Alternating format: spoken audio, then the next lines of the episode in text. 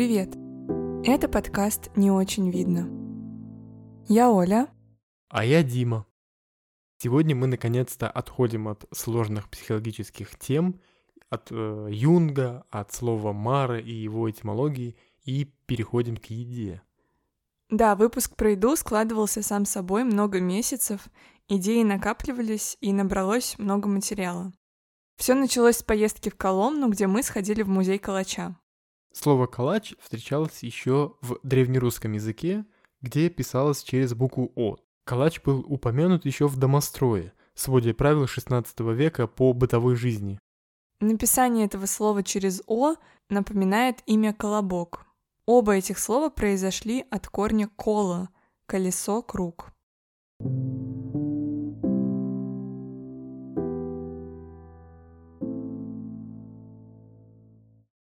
Центральной и северной России калачи выпекаются в виде гири.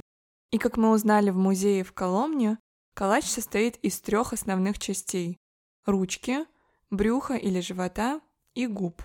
Как оказалось, многие идиомы и устойчивые выражения в русском языке связаны с приготовлением калача. Известная идиома «раскатал губу» про людей, которые имеют завышенные ожидания, на самом деле связано с процессом приготовления калача, когда раскатывали буквально губу этого калача для того, чтобы при выпечке выходила влага через это отверстие. А, например, фраза «тертый калач» использовалась по отношению к людям, которые много чего повидали. Особенности приготовления калача заключаются в том, что его нужно долго тереть, мять. Отсюда и фраза «тертый калач». Другое устойчивое выражение «дойти до ручки» тоже имеет историческое происхождение. Дойти до ручки говорили про тех людей, которые в буквальном смысле подбирали ручку калача, так как в те времена, это 16 век, мука стоила баснословных денег, потому что пшеницу поставляли с юга Руси, так как логистика была не налажена, и, как нам рассказали в музее, эту пшеницу и соль в том числе везли на ладьях по реке. И поэтому калачи могли позволить себе только богатые люди. А так как руки мыли не всегда, то во время пищи калач держали как раз за ручку. После употребления основной части ручку не выбрасывали, а отдавали на съедение животным, птицам, а иногда бедным людям. И выражение «дойти до ручки» использовалось по отношению к тем людям, которые не брезговали доесть чужую ручку. А после стало использоваться в более широком смысле о людях, которые достигли бедственного финансового положения.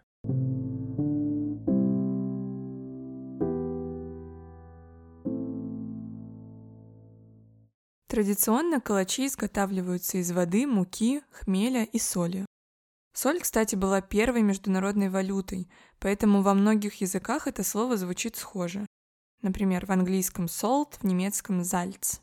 Происхождение слова «соль» скорее всего восходит к латинскому языку. Есть такое выражение «sol invictus», что переводится с латинского как «непобедимое солнце». Всем известен тот факт, что монеты зачастую чеканились из золота, а сами они по внешнему виду похожи на солнечный диск.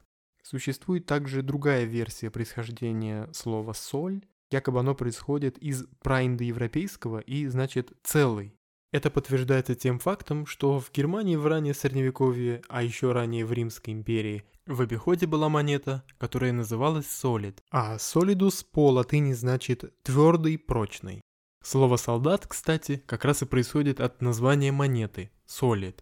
Солдатами ранее назывались наемники – которым и платили золотыми монетами за их службу. Слово «солидный» тоже происходит от латинского «solidus». Я еще всегда обращала внимание на схожесть слов «гельд» и «гольд» в немецком. «Гельд» — это деньги, а «гольд» — золото. Возможно, слово «гельд» как раз получило свое название благодаря золоту.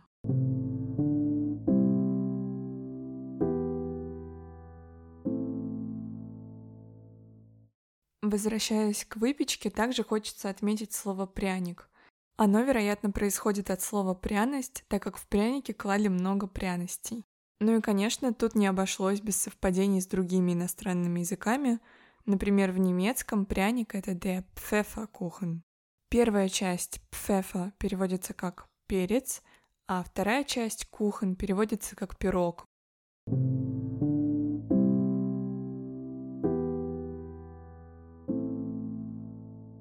Во многих культурах еда — это что-то священное, а особенно домашняя еда.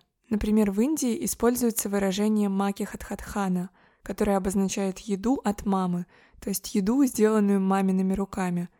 Естественно, мы можем отыскать уникальное национальное блюдо в каждой культуре. К примеру, в современной Исландии отмечают особый месяц, который здесь называют Торри. По народному календарю он наступает зимой. В этот сезон у крестьян Исландии заканчивалось свежее мясо, и они доставали запасы, законсервированные несколькими месяцами ранее. Одно из таких национальных блюд называется хаукартель. Тушу акулы потрошат и режут на куски, но так как мясо гренландских акул содержит высокие концентрации ядовитых соединений, например, мочевины, аммиака, то оно в свежем виде в пищу непригодно. Поэтому его складывают в специальные контейнеры с гравием на несколько недель, а затем достают и оставляют вялиться на свежем воздухе еще несколько месяцев. Этот способ приготовления был придуман специально для того, чтобы мясо хоть как-то могло усваиваться человеком. Вообще экономика Исландии построена в основном на таких отраслях, как туризм и рыбная ловля. И действительно, когда я пару лет назад была в Исландии, в некоторых кафе совсем не было блюд без мяса. Кстати, с наименованием мясных блюд в английском языке возникла очень интересная ситуация. Возможно, вы задавались вопросом, почему свинья по-английски pig, а свинина pork, или почему корова — это cow, но говядина — это beef. Объяснение этому можно найти в истории Англии. В 1066 году произошло вторжение в Англию армии Вильгельма Завоевателя, герцога Нормандии. Последующие годы страна полностью была подчинена, а также разделена на две условные большие группы – французскую верхушку и английские низы. Англосаксы занимались скотоводством и охотой. Собственно, благодаря им животные поэтому так и называются. А вот французская верхушка ничего общего со скотоводством, конечно же, не имела и видела животных только у себя на тарелке. Поэтому блюда назывались по-французски.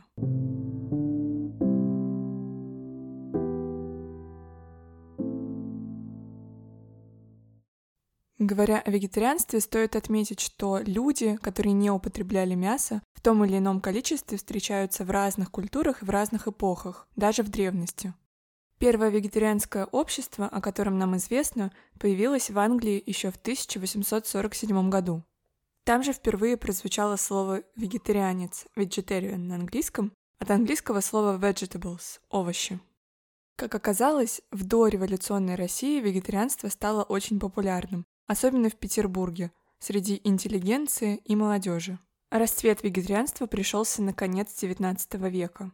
Оно распространялось во многом благодаря Льву Николаевичу Толстому. Другими известными вегетарианцами дореволюционной России были Репин и Рерих.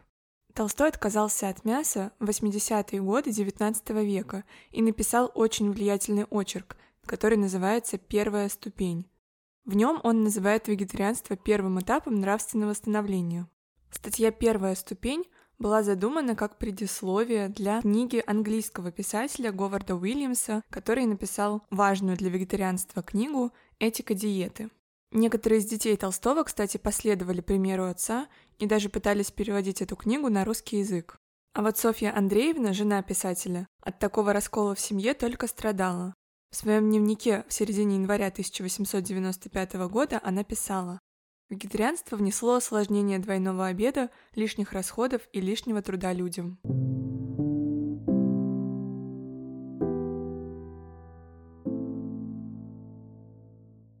Дореволюционные вегетарианцы делились на идейных безубойников и гигиенистов.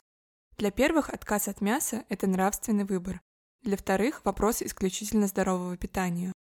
Например, Толстой относил себя однозначно к идейным безубойникам, потому что в 1891 году он посетил Тульскую бойню, происходящее на которой повергло его в ужас. В период с 1900 по 1914 год вегетарианство развивалось наиболее быстро. Были учреждены вегетарианские общества в 15 городах России, Украины и Беларуси. Крупнейшее общество со своим печатным органом было в Киеве. На базе таких обществ организовывались вегетарианские поселения, школы, детские сады и столовые. Например, к 1914 году насчитывается 73 столовые в России. В годы Первой мировой войны вегетарианские общества оборудовали кровати для военных госпиталей, а в столовых бесплатно ежедневно питались военные в запасе. Но в это же время лозунг «Не убий», которым руководствовалось большинство вегетарианцев в России, власти сочли как нежелание участвовать в войне, так как вегетарианство выступает против любого вида насилия. После революции вегетарианцы надеялись на поддержку со стороны властей, но, к сожалению, ее не нашли. С установлением советской власти на идеи вегетарианства был наложен негласный запрет. Некоторые активисты даже были осуждены на сроки от 3 до 5 лет. Вероятно, такой тип питания просто противоречил советской экономике и системе промышленного обеспечения. Возрождение вегетарианства в России началось лишь в 90-е годы XX века.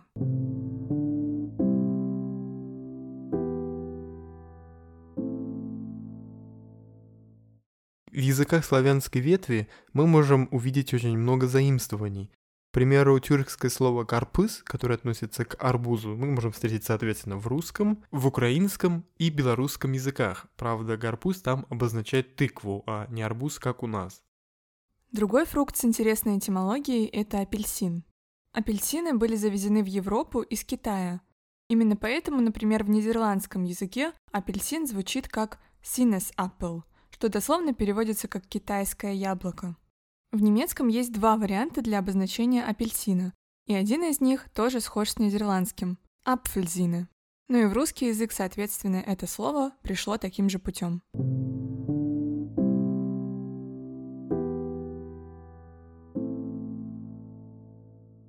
Вообще, с точки зрения этимологии, есть еще очень много интересных глаголов. Поговорим об одном из них. Это глагол «мариновать», который пришел в русский из французского языка. Хоть мы и обещали в этом выпуске не упоминать корни «мар» и «мор», но тут они нам снова пригодятся. «Маре» на латыни значит «море», и тут мы можем узнать о древнем способе консервирования продуктов. Овощи солили или консервировали, что тоже латинское слово, консерва значит сохранять, напрямую в морской воде, либо из соли, полученной из морской воды, так или иначе, маринад этимологически проистекает из слова «море».